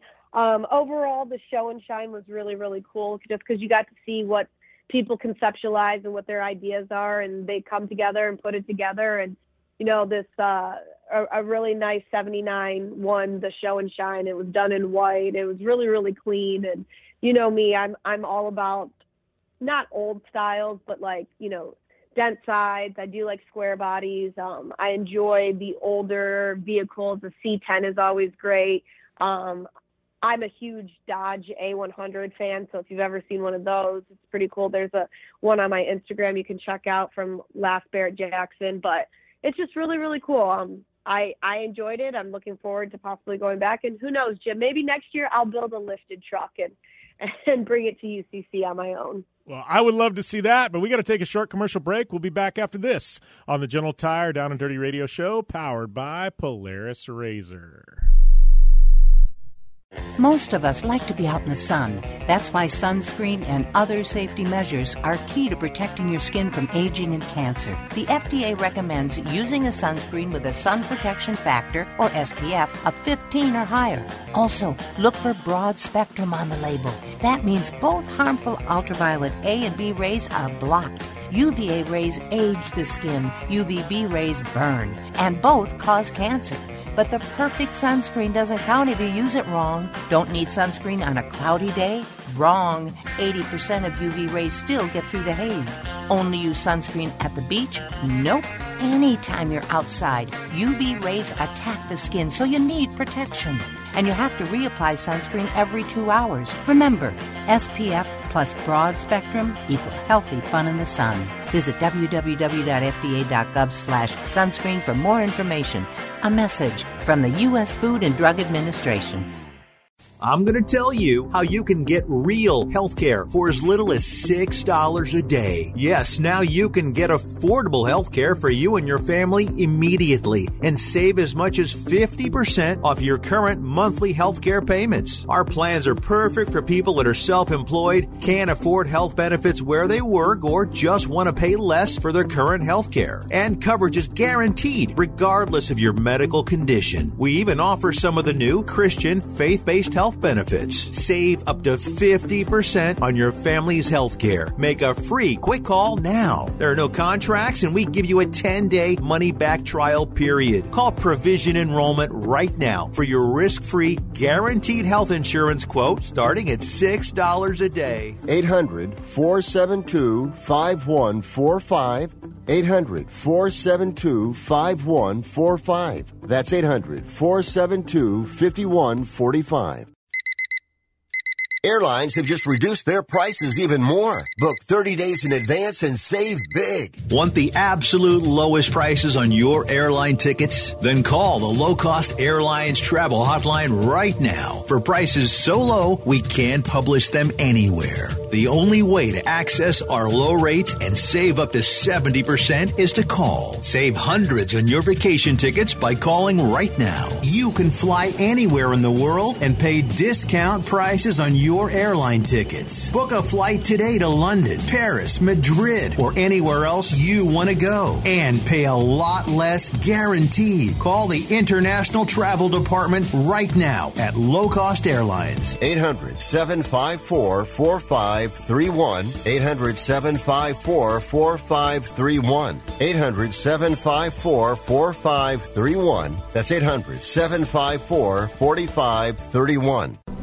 Thanks for tuning in to the Down and Dirty Radio Show, available live online, in syndication on networks across the U.S., and available internationally on the American Forces Network. Welcome back to the Gentle Tire Down and Dirty Radio Show, powered by Polaris Razor. Jim Beaver here along with Tiffany Stone. Yes, she didn't hang up over the break. She is still here. We got another round of chatting to do, and we're going to shift gears here, though, because I know we got short course season about ready to kick off in the Midwest. She's going to be at Antigo. We're both going to be at Crandon. But before we jump in at that, I know you got some rallying to do, Southern Ohio Forest Rally. This rally, Tiff, is actually one I have never been to. I've been to pretty much every rally on the calendar, but when I was working in kind of the voice of stage rally in the U.S., this one wasn't on the calendar, and the year after I left, this popped onto the calendar. So give me the lowdown on Southern Ohio, because I haven't been there, and I know interesting stuff. I mean, Ken Block's been showing up. I know McKenna's car just was deemed legal for stage rally, for ARA. I know there was this big gray area, and they just deemed it legal for at least this year. I think the rules are going to change for 2022, but we got a lot of storylines happening in stage rally right now. No, you're absolutely right. I mean, we've got some big names. Obviously, a good friend of yours, Travis Pastrana, is doing the whole thing with his teammate, Brandon Semina, for Subaru Motorsports and Vermont Sport Car. So that's always cool. Ken Block, he's been talking about obviously doing the whole season, and he's in that brand new Subaru as well. So it's kind of cool to see some of the two top guys, especially Ken being such a great driver. Obviously, you've seen all the stuff that he's done with rally and all the drifting, so it's really cool to see that. And then Barry McKenna. So you have a great set of guys you know, that are going for that championship. At least, you know, 5, 6, 7 different of the top guys that are running all the nationals. So it's pretty cool to see. I've actually never been to Southern Ohio. I had a friend that passed away last year, right around the time, and it was a tragic accident. So I kind of took that time off. So I actually didn't go, but I know that they race at night. We start late. We go into the evening, then we start early the next day. I mean, podium and awards are going to be 10 p.m. on one night. So it's really cool to have some stage rally that's done at night, especially because a lot of people like Ken, they use the rigid lights, and that's just going to light everything up. And it's a true testament because you start to see shadows, you start to see things that you didn't see before. And it just shows how great of pace notes the co-driver and yourself need to take, and then how great you are as a driver, and then how well you and your co-driver work together to be able to dominate some of those stages. So looking forward to it. Honestly, if it does not rain, I will be the happiest person in the world, because it seems like every rally I've been going to has been raining. So I'm looking forward to that. But yeah, Southern Ohio is going to be a good time. Yeah, with rally, it's the weird one. I guess desert racing's a bit the same. I don't mind desert racing in the rain, but with stage rally, it's like you want it about 3 or 4 days before the rally to rain, so it's not dusty. But then you don't want any rain come race day. You know, it's like once drivers hit the stage, it's just one of those weird things where rain is not your friend in rally. When it's happening, and especially if you're media, like you or like I, because man, you're trudging around in the muck, and it's a mess, Tiff. No, exactly. And then once it stops raining and the sun comes out, you're stuck in the middle of the woods or the forest, and bugs start to come out. So yeah, it's humid. That being said, Speaking of mud, the place we do expect mud and a whole hell of a lot of it, Antigo, Crandon coming up. I talked about Antigo kind of to start the show, Tiff, and I want to chime in on this one. I'm not actually going to Antigo. You are, but how rad is it to see Antigo back on the calendar?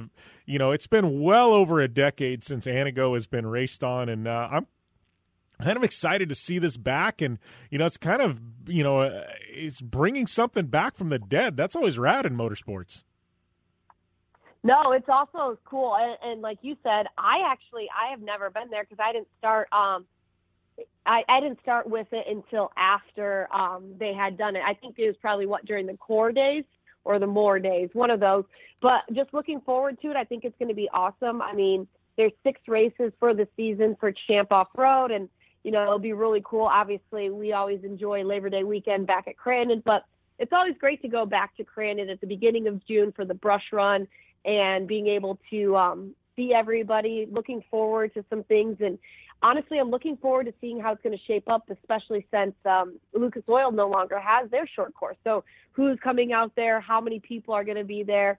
I think I saw a number, and I could be wrong, but a number where there was at least 7 Pro 4s already signed up, and then maybe a dozen or so Pro 2s. So it's cool to see all of that happening. And then, I always enjoy seeing everybody, especially all the Vision Wheel guys. So it's a good time.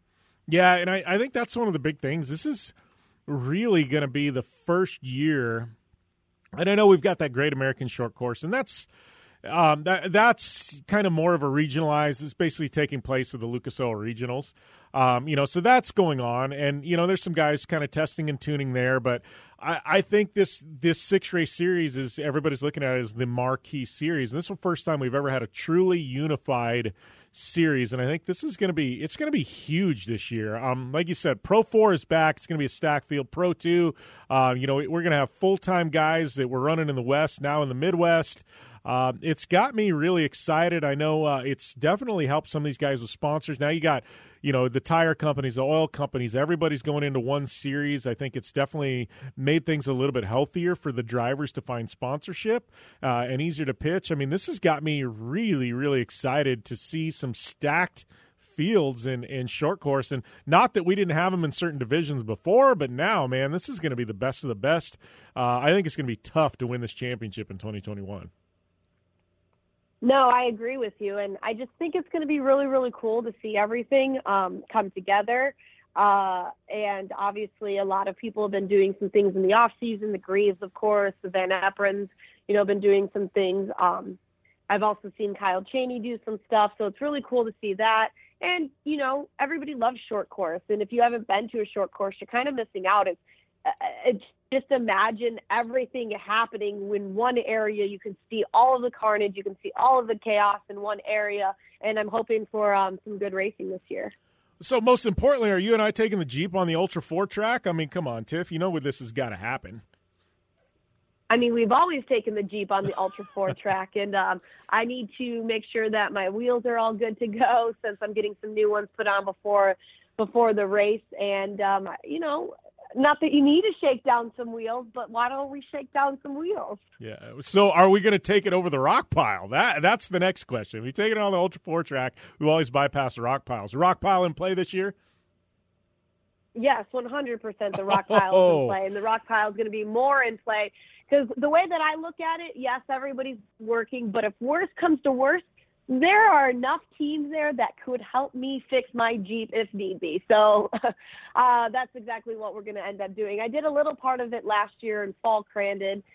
Looking forward to maybe taking the bigger rocks this time. Just got some more time underneath my belt. Obviously, EJS was a success this year.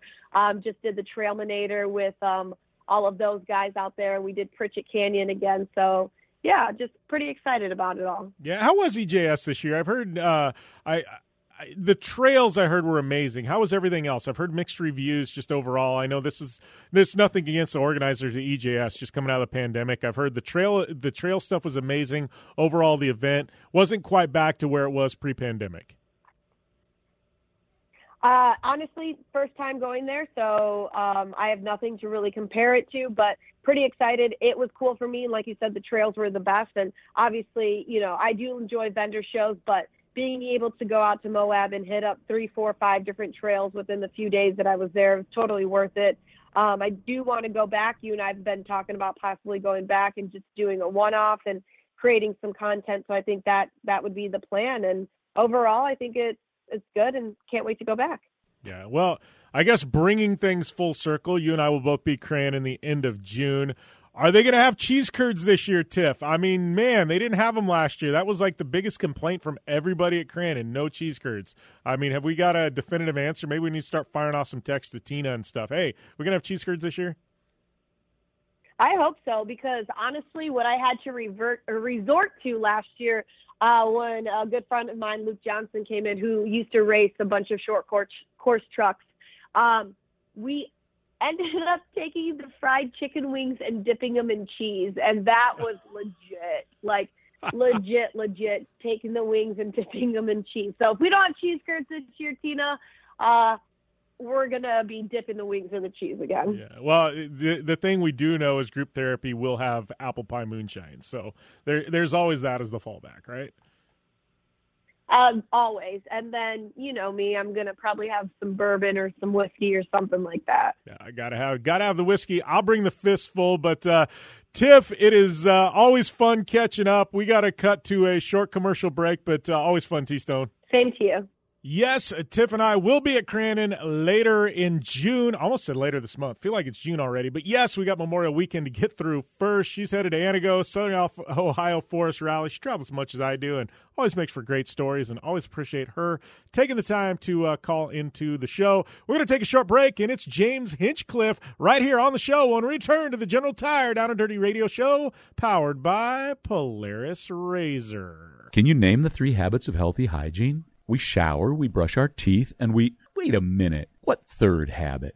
Think about it. The pandemic's reminded us that the nose is your body's filter against a constant invasion of airborne germs. Your nose traps allergens, bacteria, and viruses, but like any filter, the more it's clogged up, the less it works. Now it's easy to clean your nose with Navage. My name's Martin Hoke, and I did not invent nasal irrigation. It's been around thousands of years, but I did invent Navage to make nasal irrigation easy for everyone.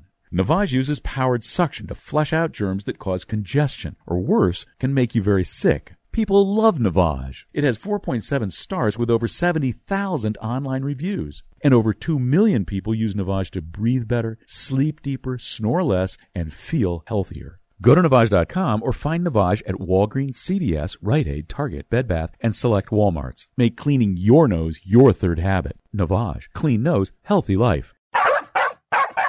You love your dog. Is something bothering him or her and you can't figure out what it is? Maybe they seem slow or lethargic, and maybe they just don't have energy. Wouldn't you like your dog to be living their very best life? PetJoy offers a money-back guarantee on all of its products. If your dog won't eat it or you don't see the results you want, just let us know and we'll make it right. Totally risk-free. What do you have to lose?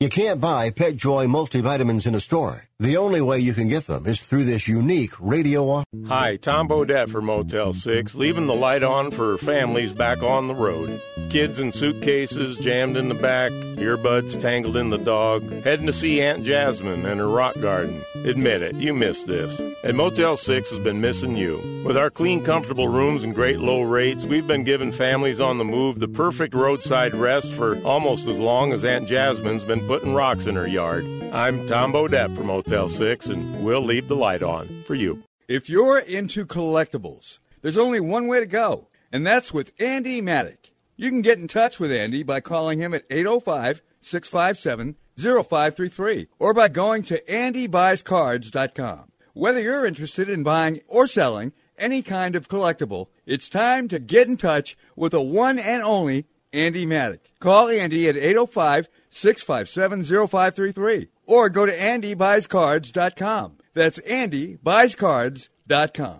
Hi, this is Marsha Hawkins of Elevating with Marsha. Join me this week. We're talking sports. Yes, the NFL 2021 season is in full gear. Boy, am I excited. So, of course, we're going to talk sports. We're also going to talk a little bit about 9/11 and the 20-year anniversary, and we're also going to talk about how I can help you save some money. Join me on Elevating with Marsha on Sirius XM 203-217 and on the app 967 Sports Byline USA Radio Network. You're listening to the Down and Dirty Radio Show, powered by Polaris RZR. All killer and no filler. Welcome back to the General Tire Down and Dirty Radio Show, powered by Polaris RZR. I'd like to welcome a guy. It's been, I'm going to think, at least 2 years since we've had you on air, but the mayor of Hinchtown, James Hinchcliffe, welcome back to the show, buddy. Hey, man. Thanks for having me on. Yeah, it's been a while, but we got a lot to catch up on. It is the month of May. We're back in Indianapolis, and you are safely qualified into the Indy 500 field, so that's got to feel good. It doesn't feel bad. You know, it was funny. We were sitting there watching the guys going for the last row there and trying to make the show yesterday.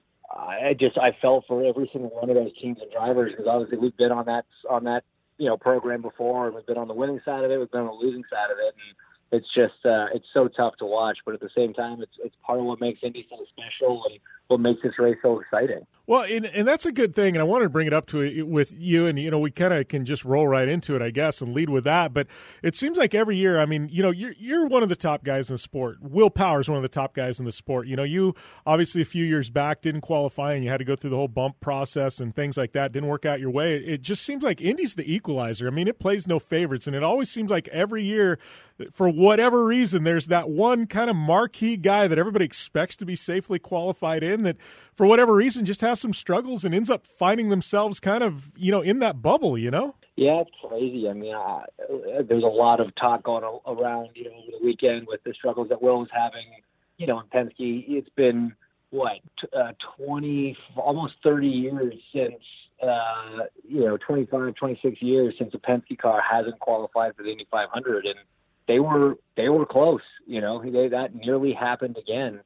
And it just shows you. I mean, the guy won the race a couple years back, and here he is fighting to stay in it. And during his qualifying run, he taps the wall and keeps his foot buried. I mean, he earned that spot. I mean, that was such an exciting thing to watch. And again, like I said, my heart was in my throat just watching it, just feeling for him and for the team. I know what that's like. And yeah, no, it's Indy is special. It really is. It picks its people and. You can, you can be the king 1 year, but that means nothing when you come back, 365 days later. Well, and I guess, with you, I feel like, you've experienced the highest of highs and lowest of lows in Indy. And obviously, there's that one high that we haven't quite got yet. But, I mean, you've been a pole sitter. Obviously, we know you had the bad crash, came back, you won the pole. You've been bumped out of the field. I mean, Indy has definitely pulled at your heartstrings more often than not, man. Yeah, no doubt about it. I mean, we've we've talked a lot about how, like you said, we've experienced pretty much every emotion in the except one. There's just one box left to check on the high highs and the low lows list, and we're hoping that a couple days here we get to finally check that box and have the full indie experience. Well, that being said, let's talk about this year. Obviously, you're safely qualified in the 16th spot. You're inside row number 6. I mean, come Sunday, obviously, we know this is a long race. I mean, you got to play the long game at Indy. Obviously, you want to get up towards the front, as quick as possible. But you're not in a bad spot. I mean, how do you approach Sunday? Honestly, it goes back to something I was told my rookie season in 2011. Every guy I spoke to just said the same word over and over and over again: patience. And, that did us a lot of good a couple of years back. We qualified 32nd, started on the last row there. And, the year before, Rossi had actually been in the same position. He started on the last row there. And I remember rewatching that race after we qualified 32nd and thinking, all right, let's see how he got into the top 5 from 32nd. And honestly, the first half of the race, he didn't make a lot of progress, but they stayed confident, they stayed patient, and, by the end, they were in a good spot, and that's what we did in 2019 from 32nd, found ourselves in the top 10 there at the end of the race, and that's all you got to do. I mean, 16th, I started better, I started worse, but at the end of the day, you just got to be up front at the end there, and that's just going to take smart decisions, good execution on pit lane, not making any mistakes out on the track, and capitalizing on other people getting impatient. Well, looking at 2021 as a whole, we'll go back talking to Indy, but, how are you feeling about this year? Obviously, last year, you kind of ran a part-time schedule. You came on at the end of the year with Andretti and, having this stability once again in your career, where, hey, every single week I've got a race car, I've got a team behind me. We know we've got a good car. We can go out, we can compete for wins. I mean, how has that been for you coming off of a year last year, where it was a little bit of an unknown, throughout the whole year towards the end? I mean, how good has that been for your confidence this year and just your stability with the program? Well, I mean, it's obviously great to be in that situation and back on a full-time ride with an organization like Andretti. And, it's where we've wanted to be for a long time. And, coming back there after our stint from 2012 to 14, the year certainly hasn't gone the way we wanted up to this point. It's been a big struggle for us in the 29 program, and even the team as a whole. We've under-delivered. For the ability I know that this team has across all 4 cars, and it's been a bit of a dry year for us up to this point. So. We're looking inside a lot and trying to figure out what we can do better and how we can be a little more competitive as a group. But, just being in that position and, like you said, being back full time with these guys and being able to help try to steer this ship back into a position where all 4 of us are, competing for podiums every weekend is a great feeling. Yeah.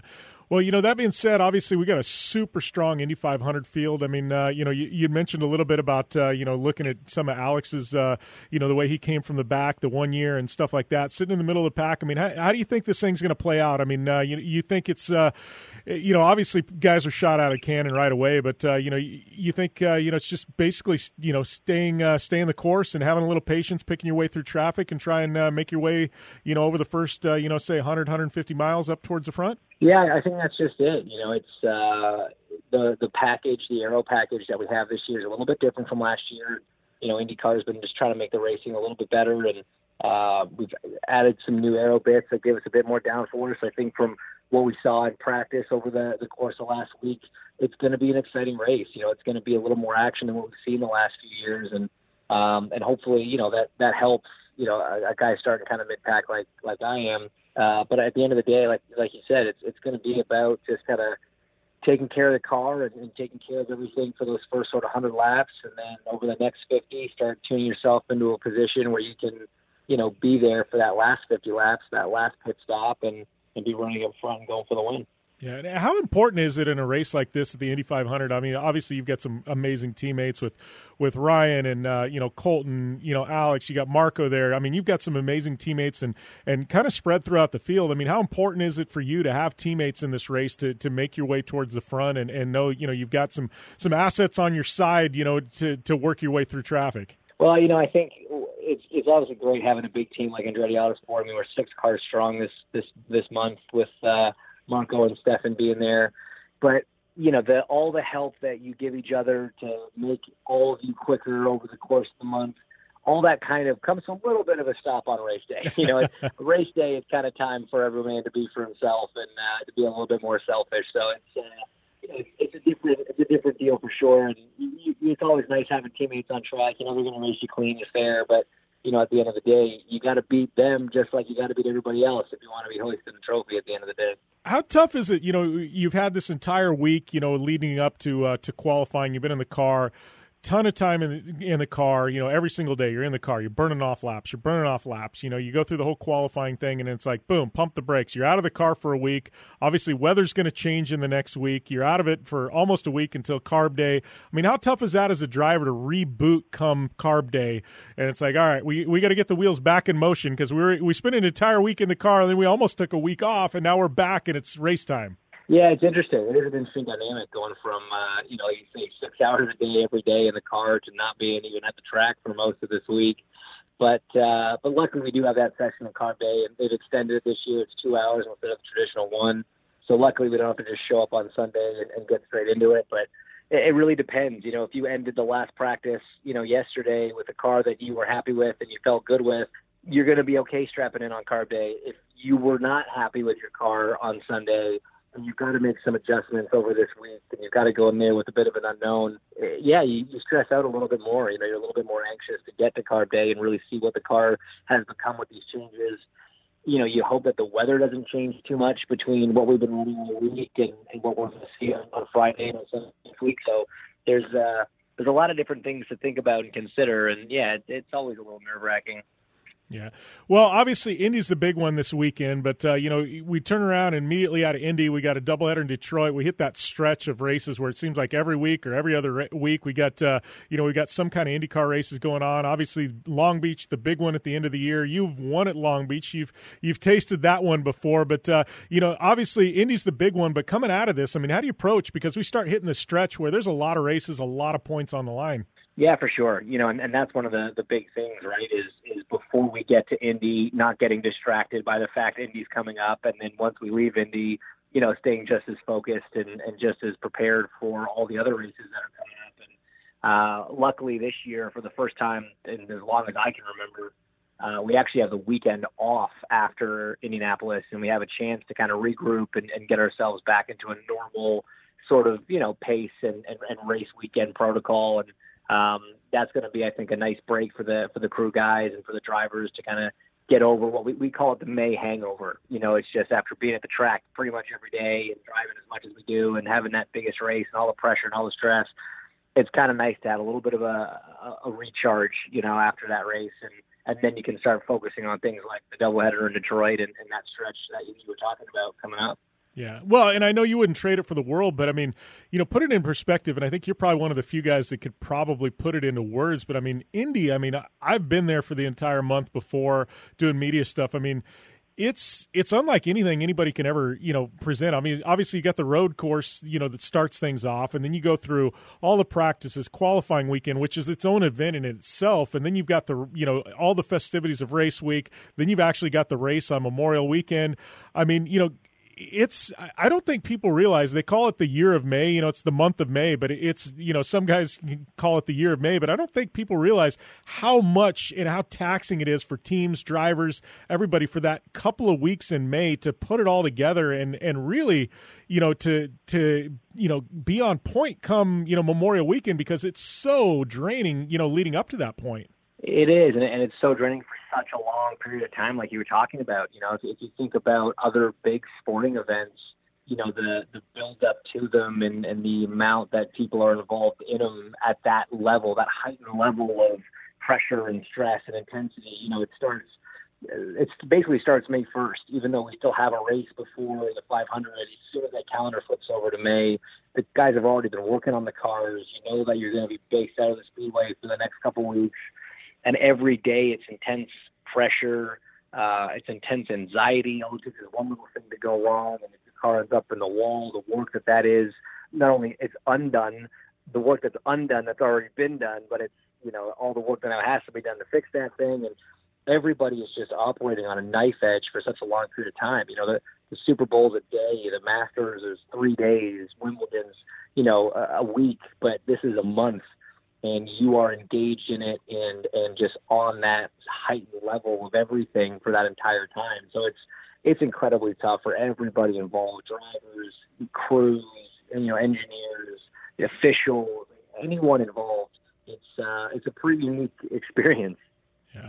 Well, we got one last question before we let you go, Hinch, because I know we're up against the time break here. But, you know, having Texas this year, and obviously Texas didn't work out the way you wanted Texas to work out, but having that oval race before you head into Indy, you know, that doubleheader there, does that help or hurt, do you think?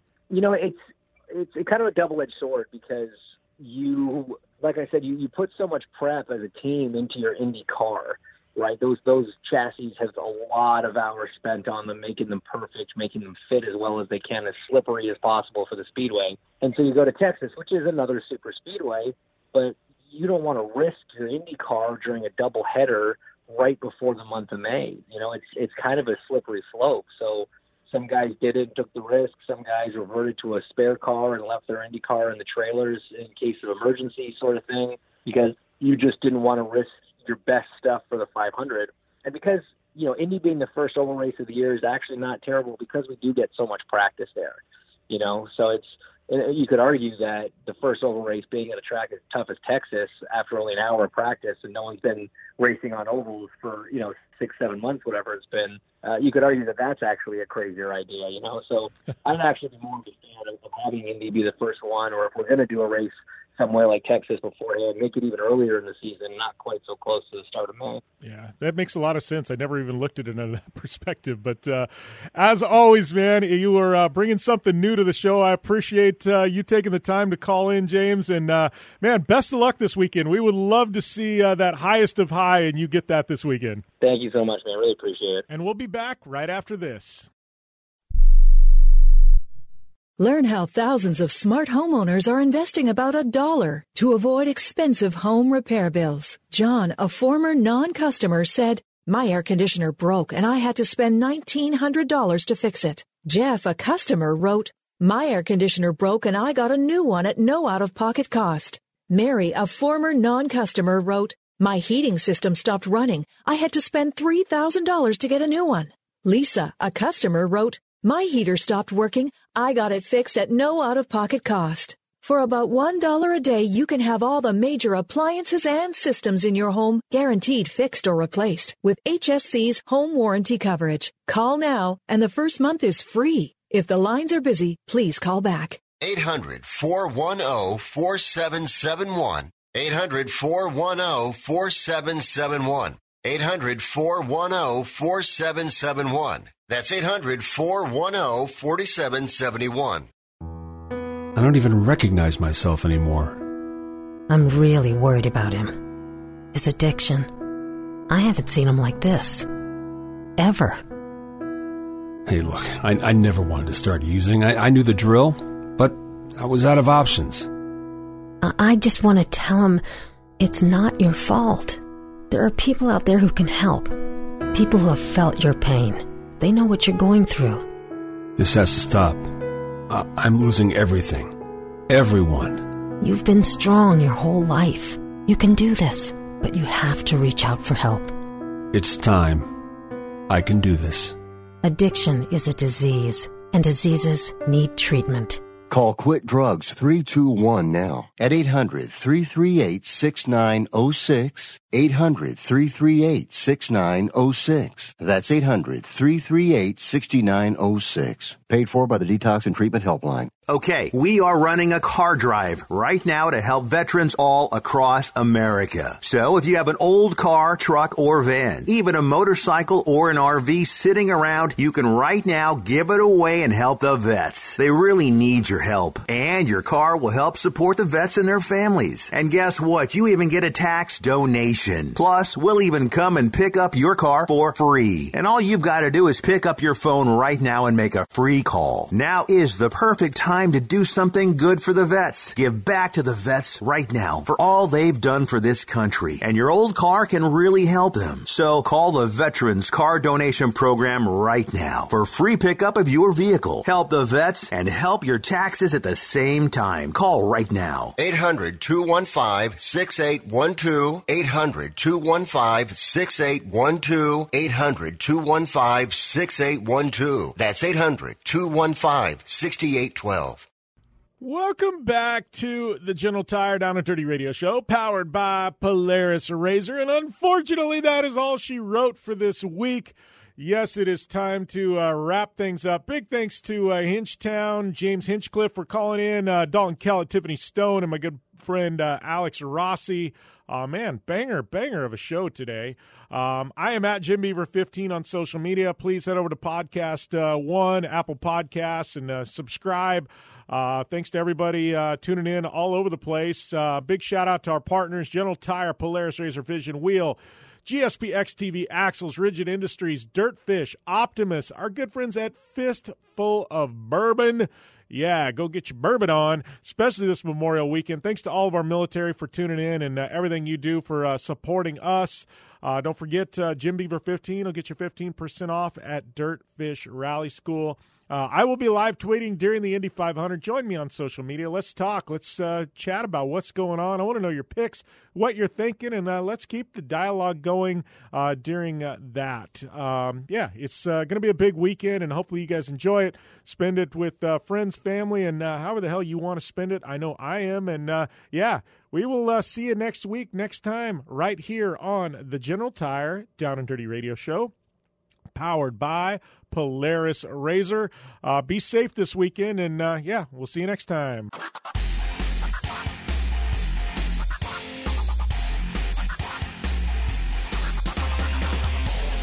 You're listening to the Sports Byline USA Broadcast Network.